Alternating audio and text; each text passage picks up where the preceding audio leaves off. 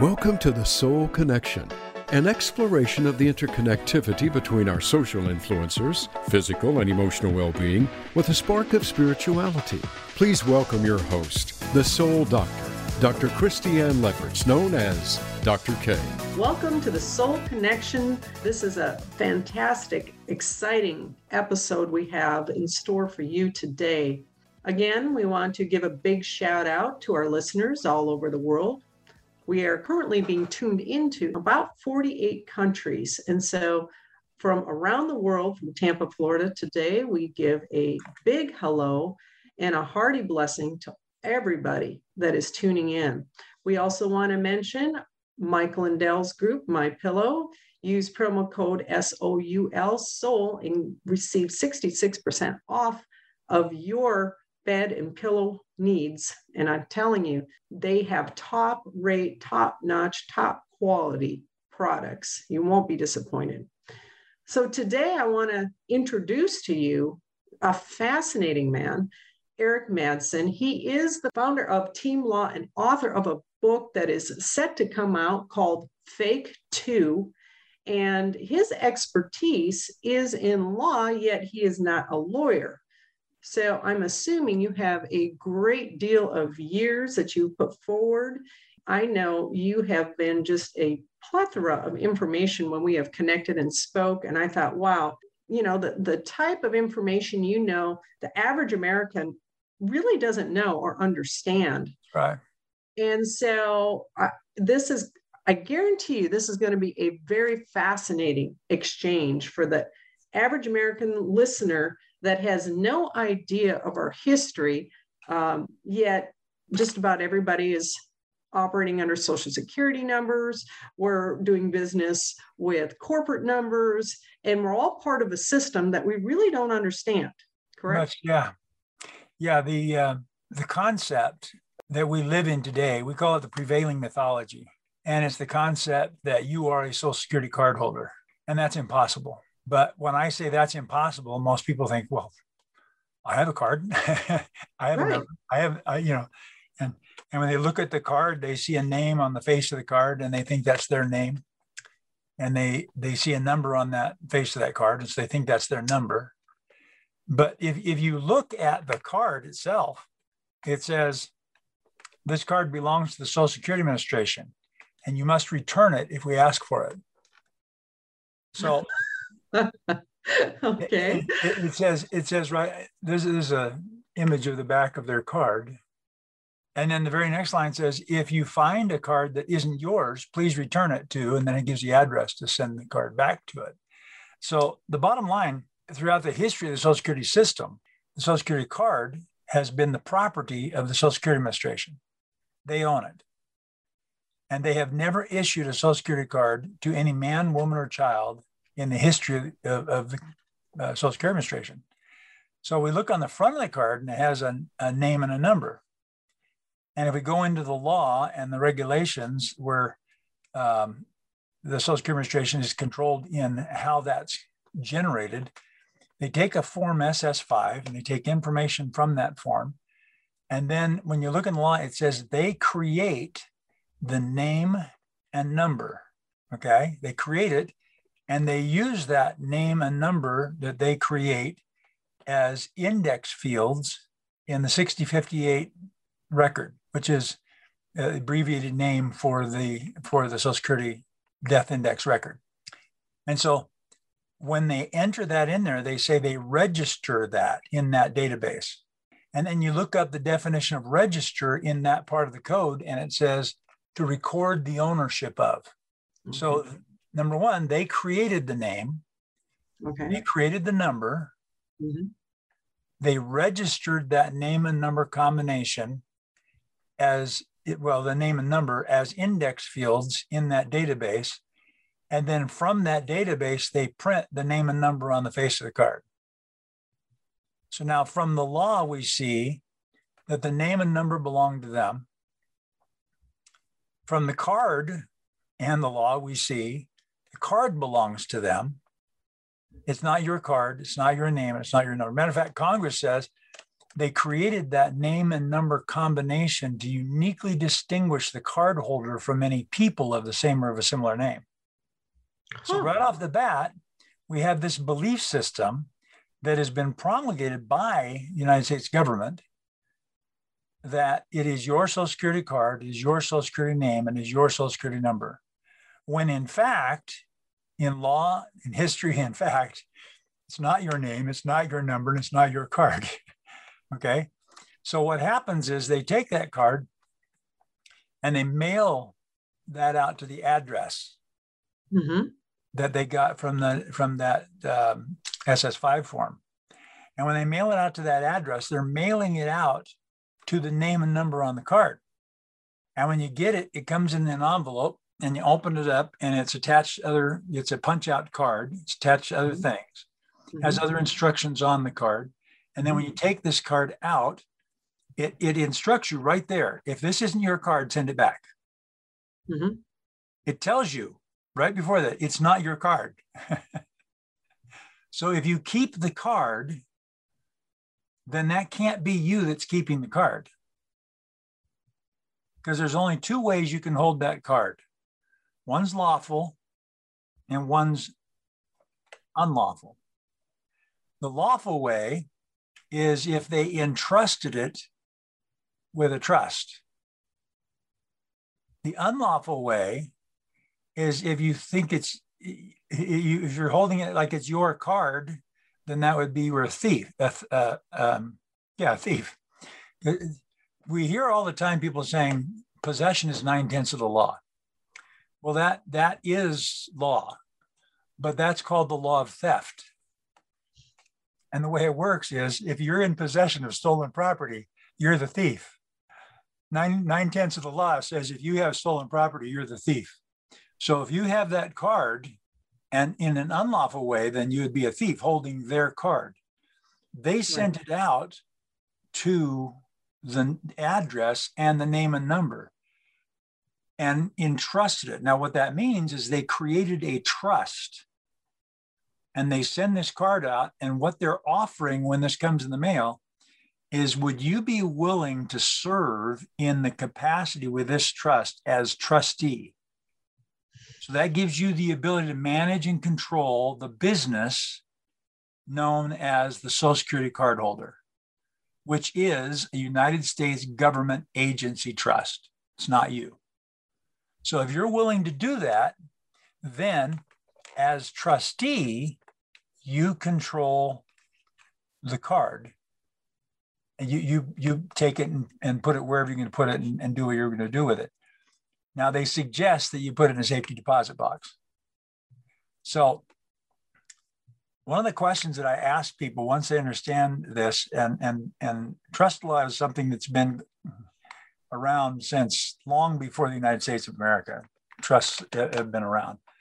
So if if I have this card and I put it in my hand, okay, I have this card, and it's not my card; it's held in trust. Whose hand is it? That's the question. That is the question. If the card is held in trust and the card is held in this hand, whose hand is holding the card? We would be the government's, and it's you would trust hand. That's right. So what happens is you you loan consciousness and physical capacity to the trust's office trustee. Because whenever you create, you hear people talking about businesses and they talk about fictitious businesses. And in the patriot world and whatnot, they get this all goofed up because they they talk about businesses like all businesses are, are fake. They're they're not real. But that's not right. When you've got a, a corporation, that's a real business. You've got a business you got a trust. It's a real business. They get the trust indenture, the, the, the, the documents that create this thing. It's a real person. However, it was created in paper. So, in its construct, it's required to have consciousness and physical capacity to do the things it was contracted to do. So, where does it get that? Well, it borrows it from someone else. So, it brings in officials that serve in office. So in the trust, the, the official that controls the trust is a trustee. And, in a corporation, the might might be the CEO. You know, if you're talking about the mm-hmm. finances, it's probably the comptroller. You know, mm-hmm. you have different positions that have different responsibilities. And those responsibilities are going to dictate how things are, are done. And that's all written in contract. Okay. So, in order to put actual consciousness and physical capacity into the contract, you take people who have consciousness and physical capacity and you put that into the contract. And now you have the officer that is the trustee and um, or the CEO or the governor or the president or whatever it is that you're dealing with. So, so these entities, we deal with them all the time. We just never think of the card holder as being something other than ourselves because everything around us that's published by government about the cardholder is as if it were you, not a business entity. When in reality, it's not just a United States government trust, it's a United States government agency trust. It's an agency because they reserved the right to terminate the trust. Only they can terminate that trust. So that makes it an agency of them. And Congress reserves the right to adjust things like FICA and SECA, which are the, the rules as to how funds are distributed from the trust to the beneficiary, the United States government.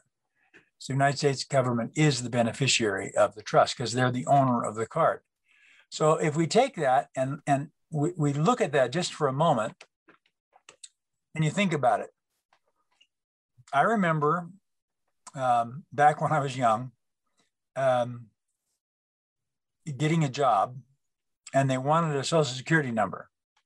Correct. And I didn't have one. So um, I didn't have one. I didn't want one. So I didn't get one. And I found out you could work without it. Okay. I just didn't have one. So others that I knew were getting these relationships with Social Security Administration. Mm-hmm. And they thought that they got a Social Security number and they thought it was their number. Of course, in law and in fact, in history, it's not. But they then take that trust and they'd contract for employment. So who's getting the job? You or the trust? The trust is. Okay. So when the services that were required in that contract are performed, then who gets paid? You or the trust? The trust gets paid. The trust does. So when you take the paycheck, you go down and open up a bank account. Who opens the bank account? You or the trust? Well, as a trustee, you sign the paperwork for the trust. That's right. So it's the trust that's opening the bank account.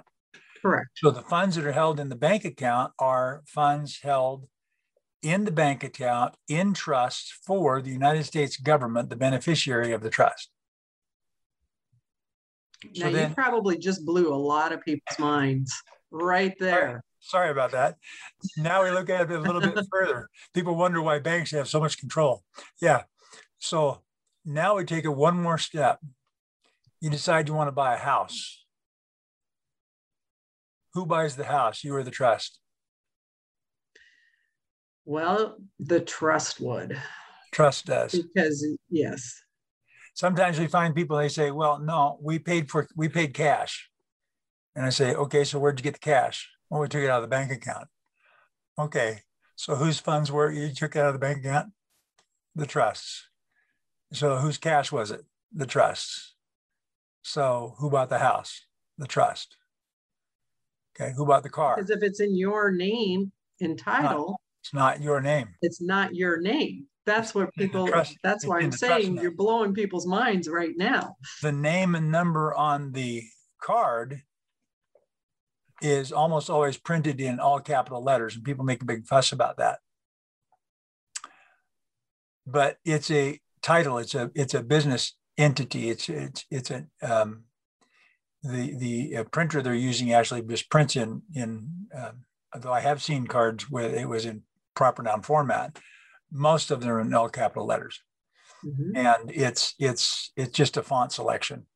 There's no real critical element to that, but you look at that and let, us say you open up the uh, telephone book to John Smith or Gene Smith or some name like that.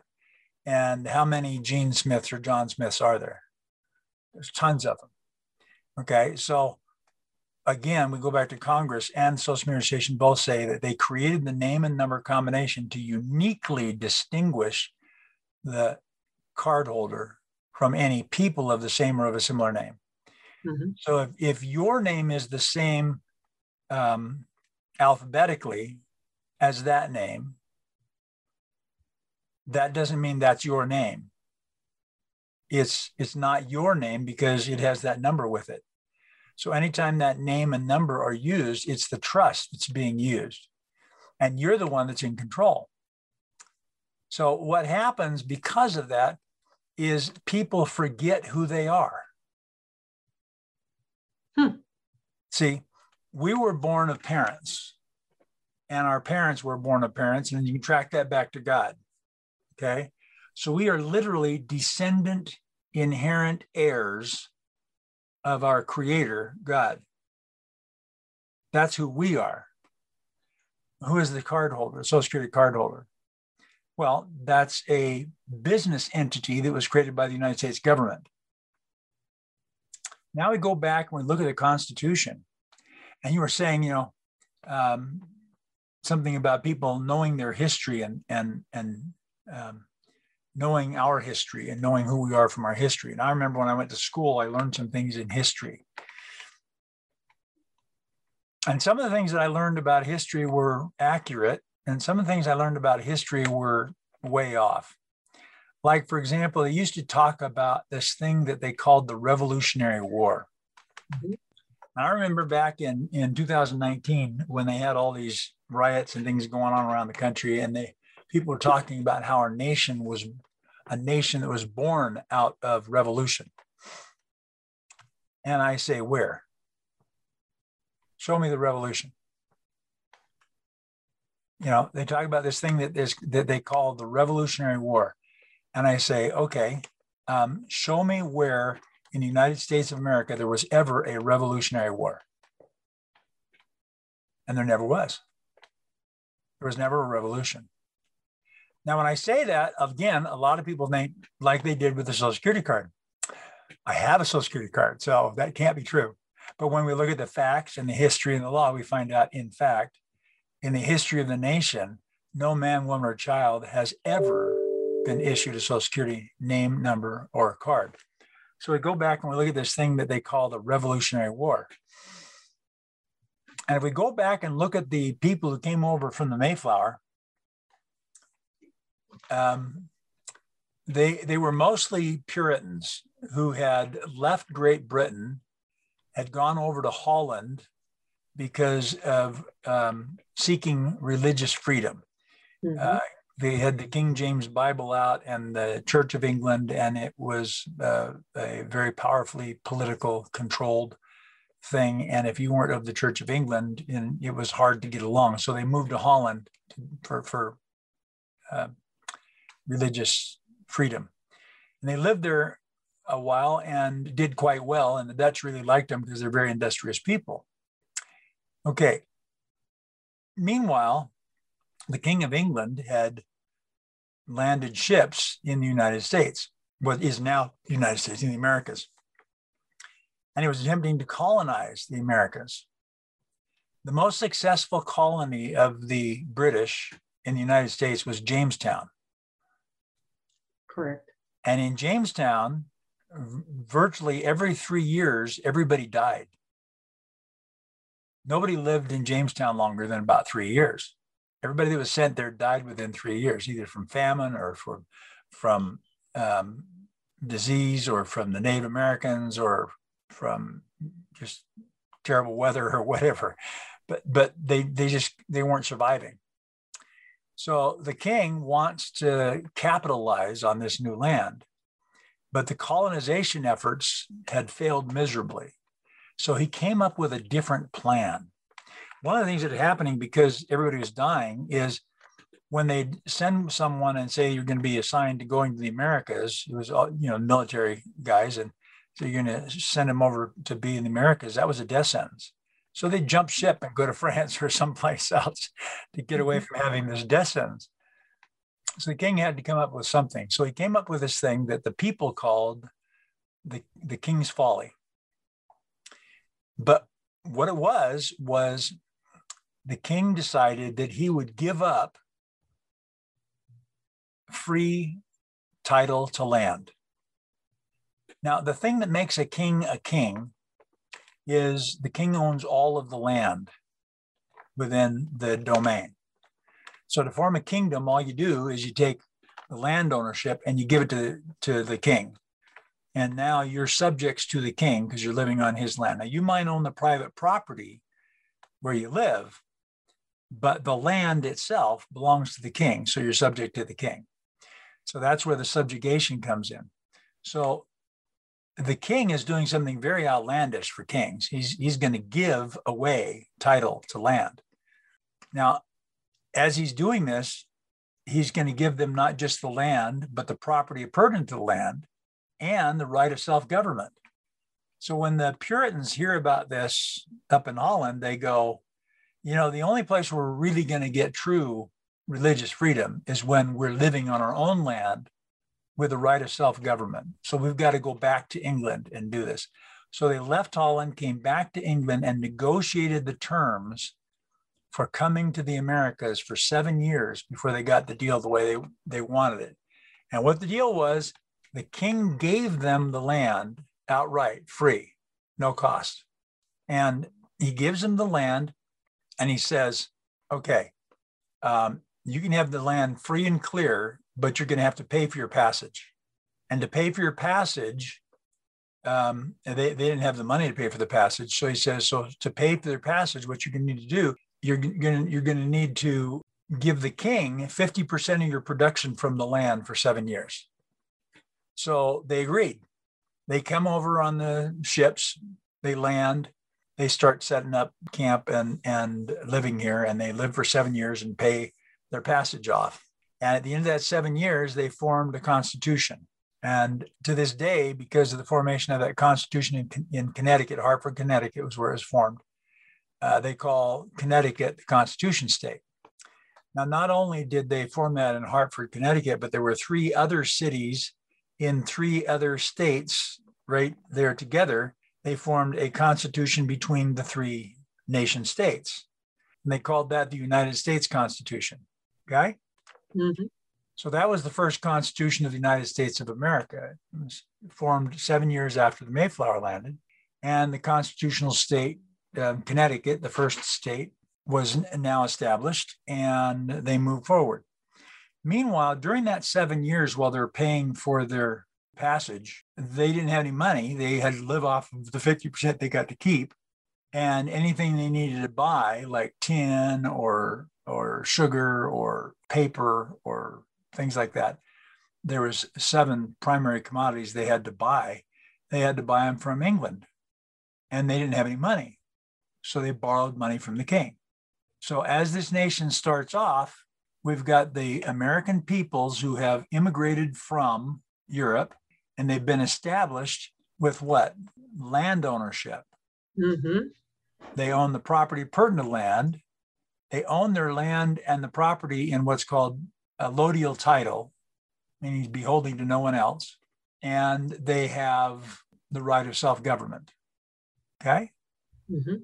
So we go a long time, and England is almost always at war with France.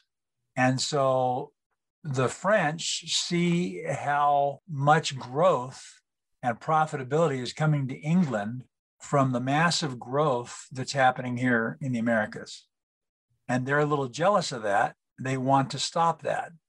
So they come in down at New Orleans and set up camp down there. And they also come in in the north, in, up in Canada, mm-hmm. and they influence the Native American Indians up there to go to war with the people in New England. So have the French and Indian War. So here comes Great Britain into the French and Indian War. And they say to the Americans, hey, look, you're fighting France, and France is our enemy. Um, would you let us come and help you fight the French there? And they said, sure. So now notice they don't really even have a treaty. It's just, would you let us come and fight with you? So they came. Now, they we won and quashed the the war and stopped the connection of France from Canada and New Orleans to block off the westward expansion. And so that's the setting. And after the war was over, most of the troops left, but England maintained the big base in Boston under General Gage. So here's this fort up in Boston.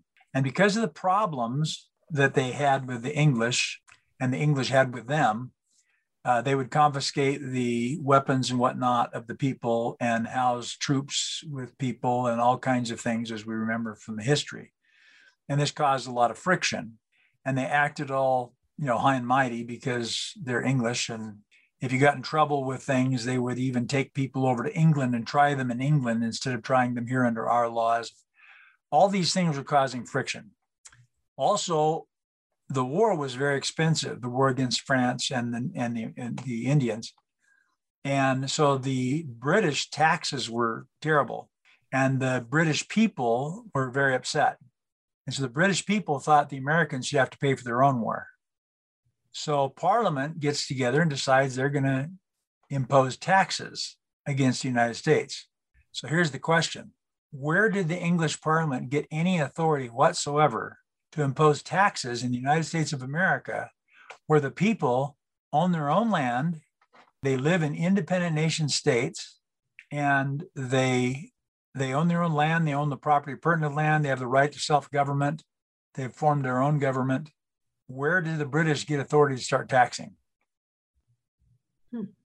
They didn't have any. Great Britain has never had governmental authority on this continent. Never not in the United States.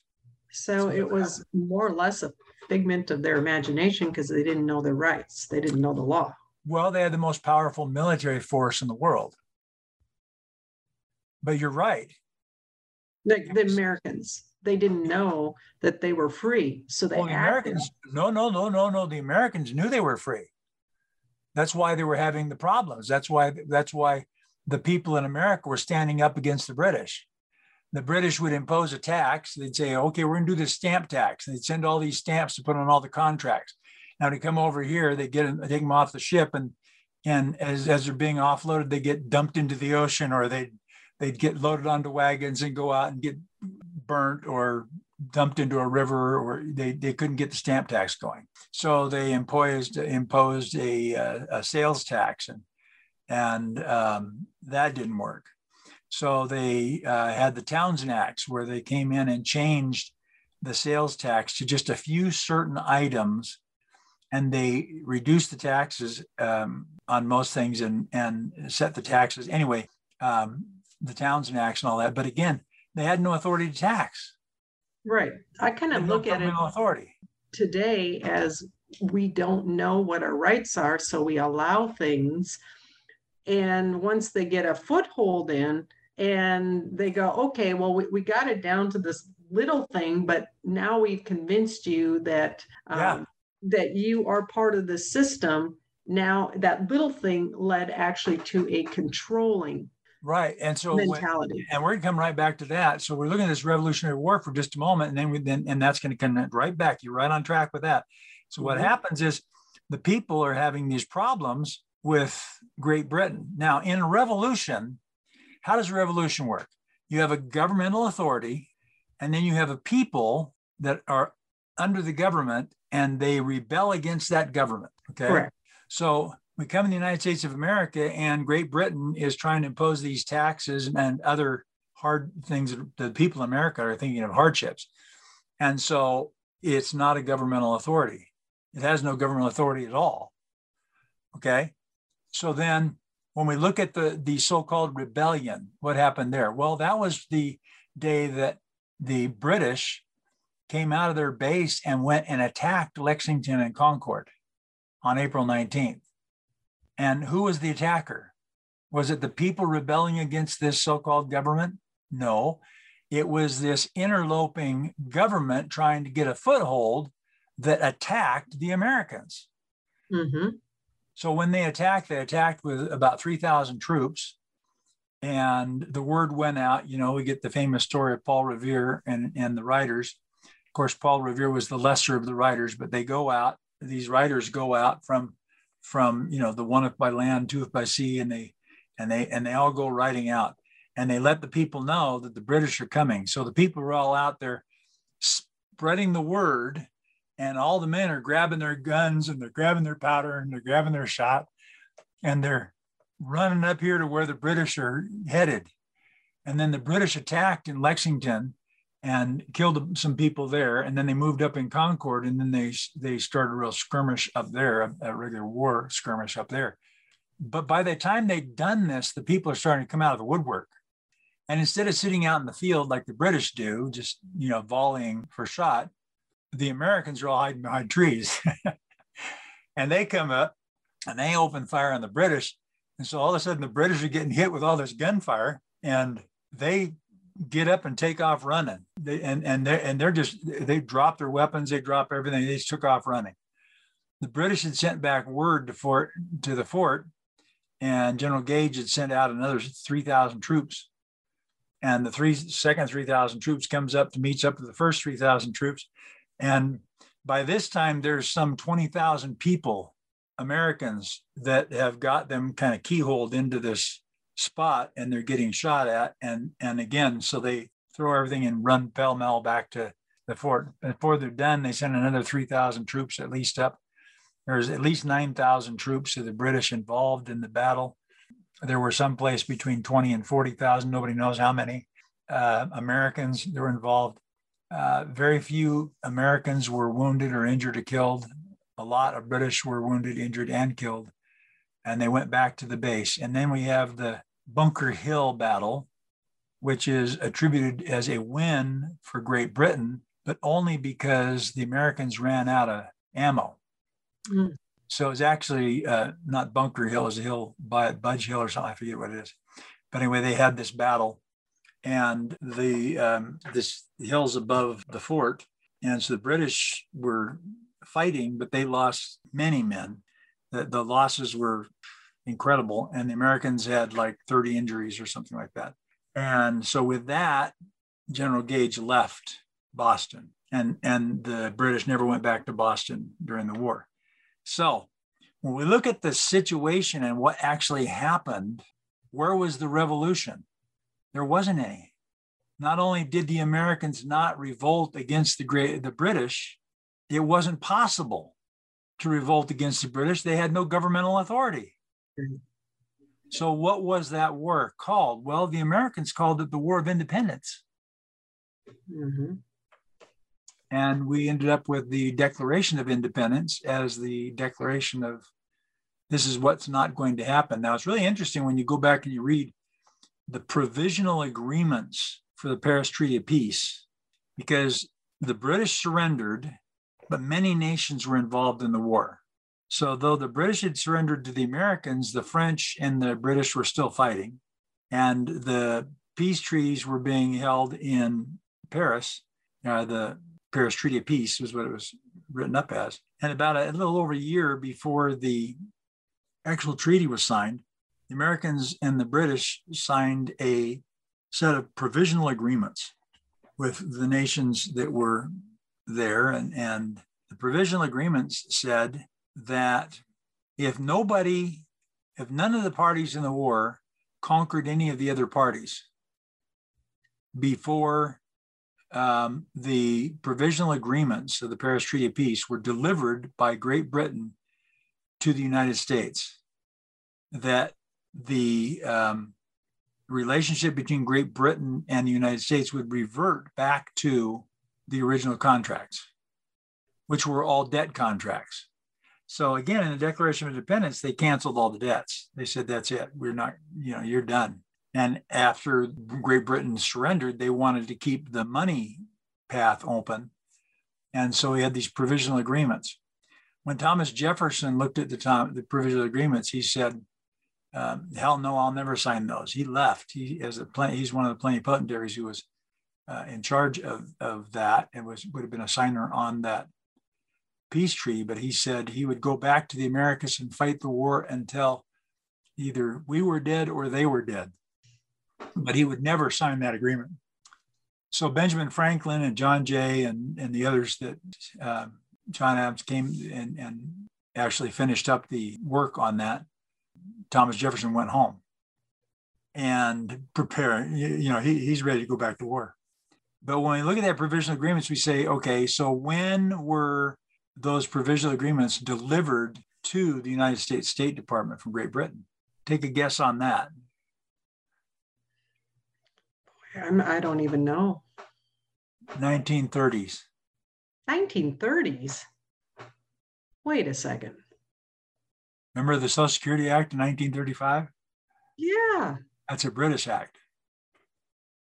The British wrote it and gave it to the United States as a solution for the problem that we were having with the condition, the economic condition in the United States.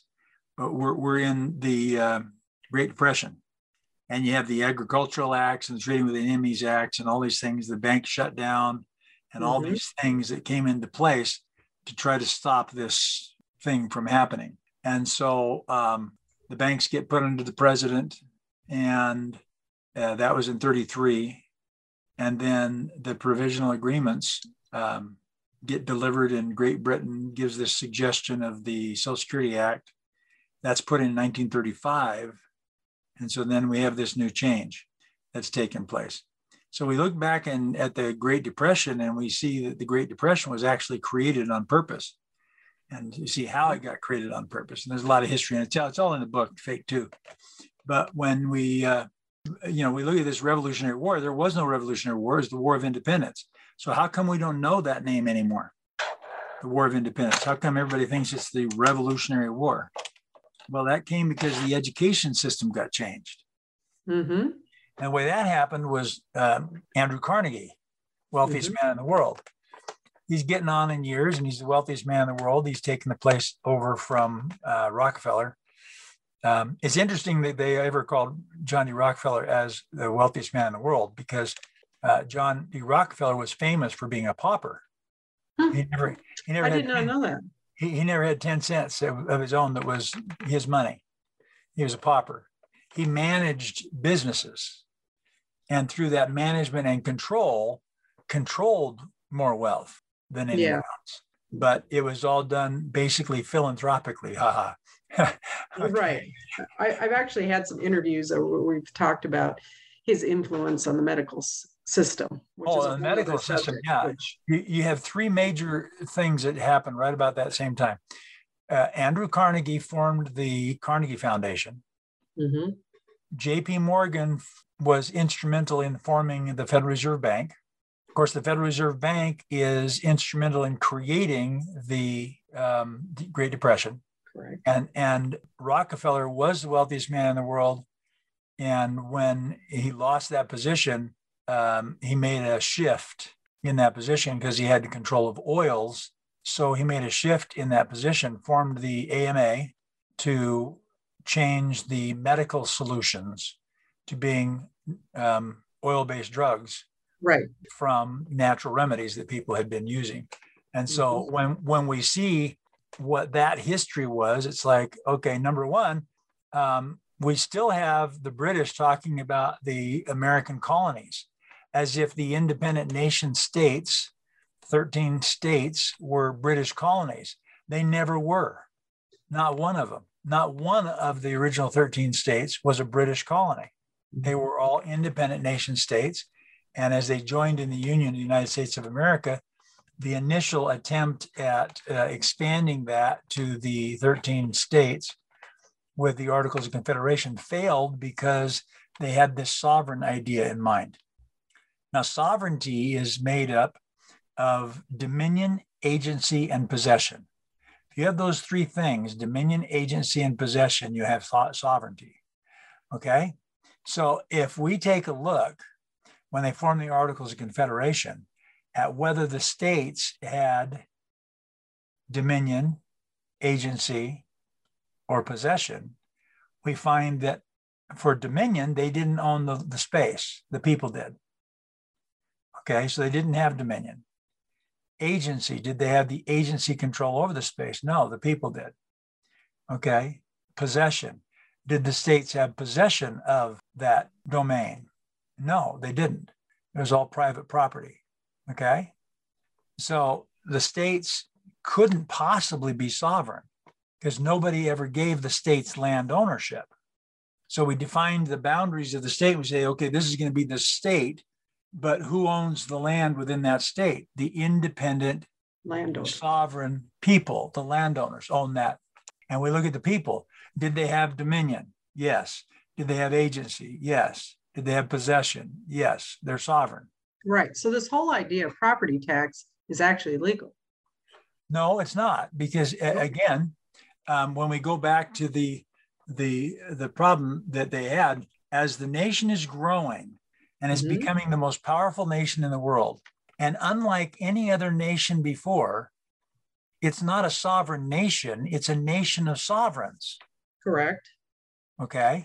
But so what gives them the right to tax the landowners is what I'm asking. Well, of course, but to ask that question, you have to understand several things. One, what land is, what property is, and what's being taxed.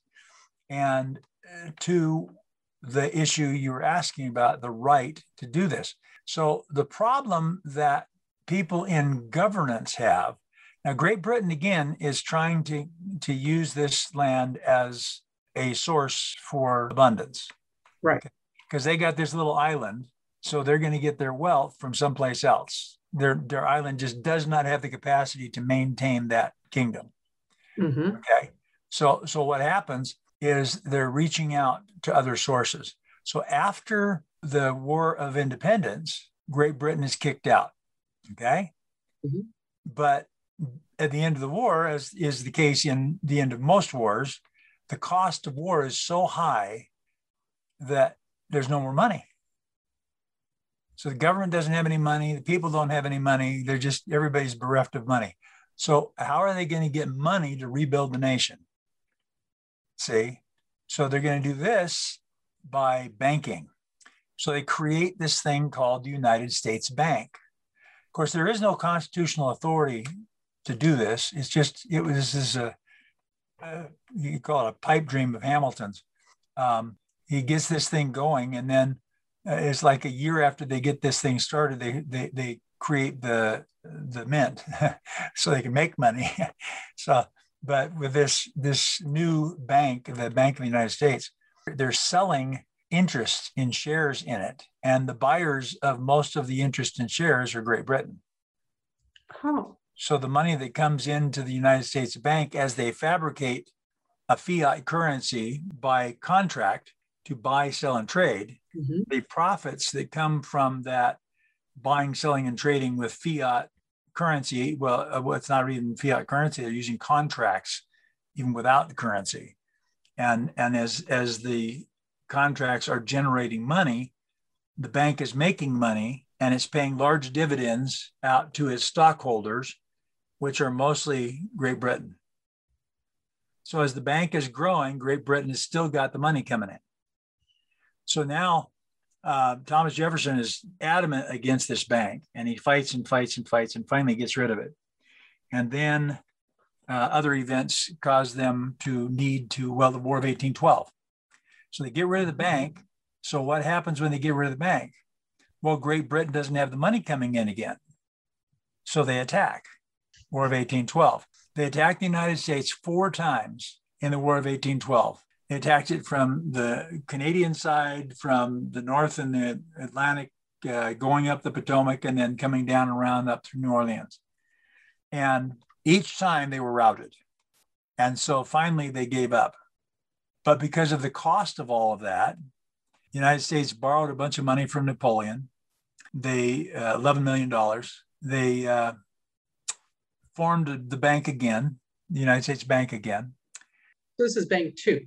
Bank 2 mm-hmm. US, US Bank number two. So in US Bank number two, it's coming up for renewal. These these charters for the bank were 20 year charters. So its 20 year charter period is coming up, but um, Andrew Jackson is president. And Andrew Jackson, like Thomas Jefferson, is adamant against this bank. Mm-hmm. It's, just, it's, just, wrong. It's unconstitutional. Mm-hmm. So, in his second term of office, they um, the politicians decided that if they renewed the bank charter that year while he's running for office, he wouldn't contest it because he wouldn't want that to be a major issue in the battle for president. Well, they were wrong. He fought them. And when they passed this rechartering of the bank four years before the charter was up, it gave Andrew Jackson the opportunity to write this veto message. Andrew Jackson's veto message for that charter, that rechartering of the bank, is one of the most important documents ever written um, by a president. And in it, it shows that law is not made by Congress or by the courts.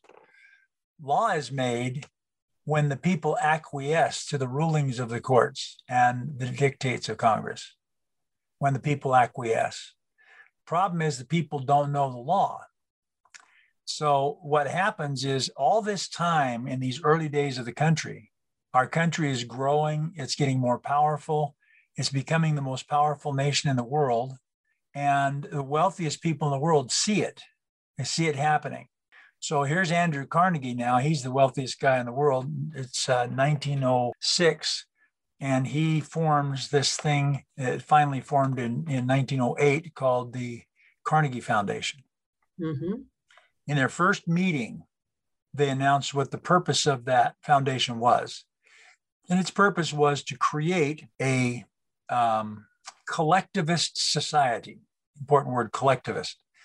They wanted to create a collectivist society that the people could volunteer into and give control over themselves and the economy to this society. So they asked a question We're going to do this. Is there any way better than war to change the mindset of a great people? because the mindset of the American people is liberty and freedom and uh, land rights and property rights and and the American dream and all this. And and so what happens is they're going to they want to create this society. What is a society? Well, a collectivist society and a corporation, if that was a government, would be called communism. Collectivism is communism. Okay. So when you mm-hmm. collect when, when you look, okay, fascism is where government controls business. Communism is where government controls business and private property. Okay. So in collectivism, you take the control of the businesses and the private property and you give it over to this organization. See, the Carnegie Foundation, this is what they want to do. They want to create this collective society that the people will volunteer for. So now we take a look at the Social Security cardholder system. And how do you get involved with this system? You volunteer. Every every Social Security card holder that exists has a volunteer trustee. Every single one of them. And every single one of them are United States government agency trusts. So when the people volunteer to do everything in commerce through that card holder, and initially it wasn't that way. They just had this card and, you know, they went out and they made these. They said we're going to do the Social Security system. Uh, some companies getting right behind the whole thing would um, you'd come to work and they'd had a meeting. They fill out this paperwork, and if you fill out this paperwork, you can go to work. And if you don't fill out the paperwork, there's the door. The law didn't say that. To this very day, there is no mandate that anyone has to have a Social Security card. And in fact, no one does. So, what we see when we realize what's actually happened, we see this cardholder relationship that was created, the idealized relationship, what it was going to be when, when Carnegie put that thing in place in 1908 is not likely the cardholder because that came from Great Britain.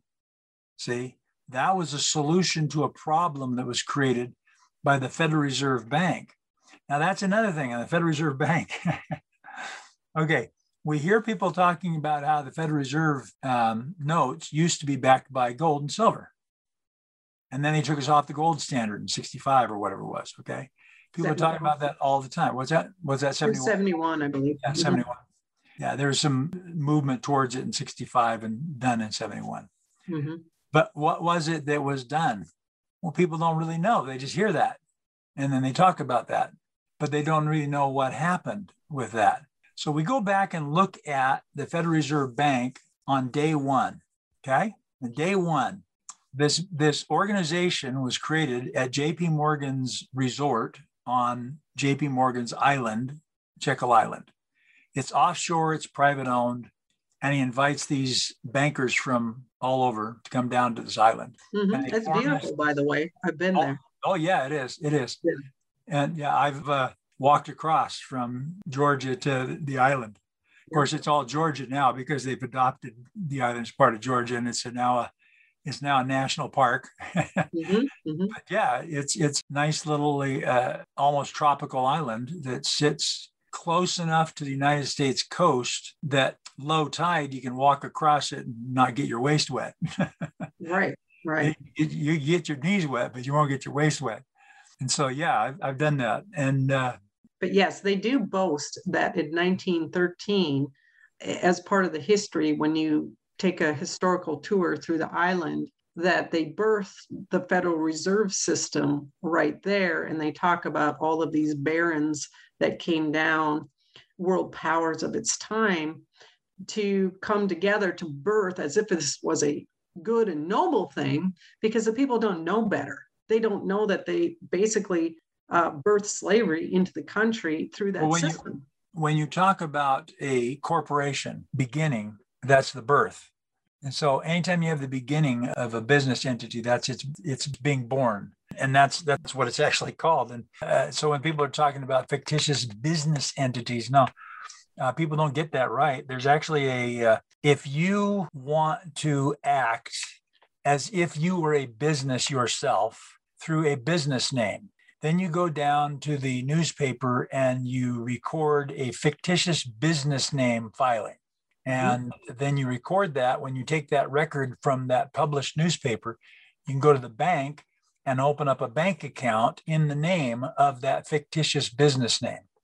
That's a fictitious business because it's actually you doing business as. Mm-hmm. But when you're looking at that cardholder, that's not a fictitious business. That's a trust.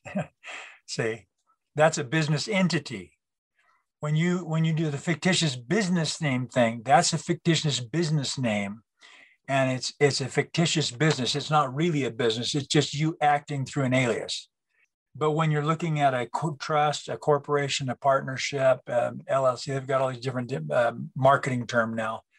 Basically there's three forms of businesses uh, corporations trusts and partnerships. And of those corporations are new.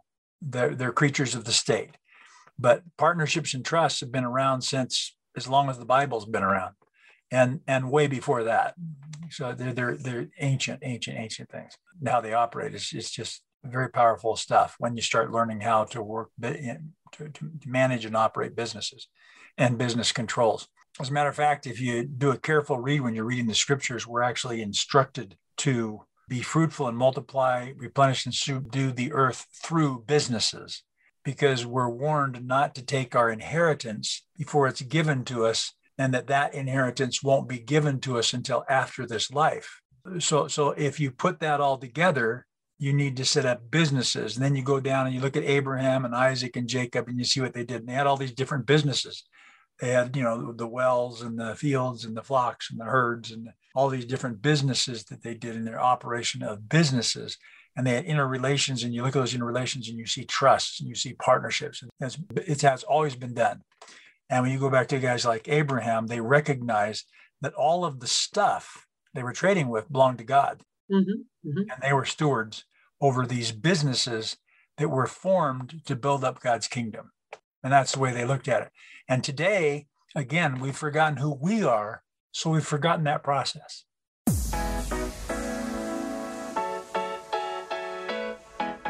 Thank you again for tuning in to the Soul Connection. We can be found at soulconnectionusa.com with our developing community. Please join us again every Thursday at 10 a.m. Pacific Time and 1 p.m. Eastern Time on the Voice America Variety Channel. Until our next show, find new ways this week and every week to make your own soul connections.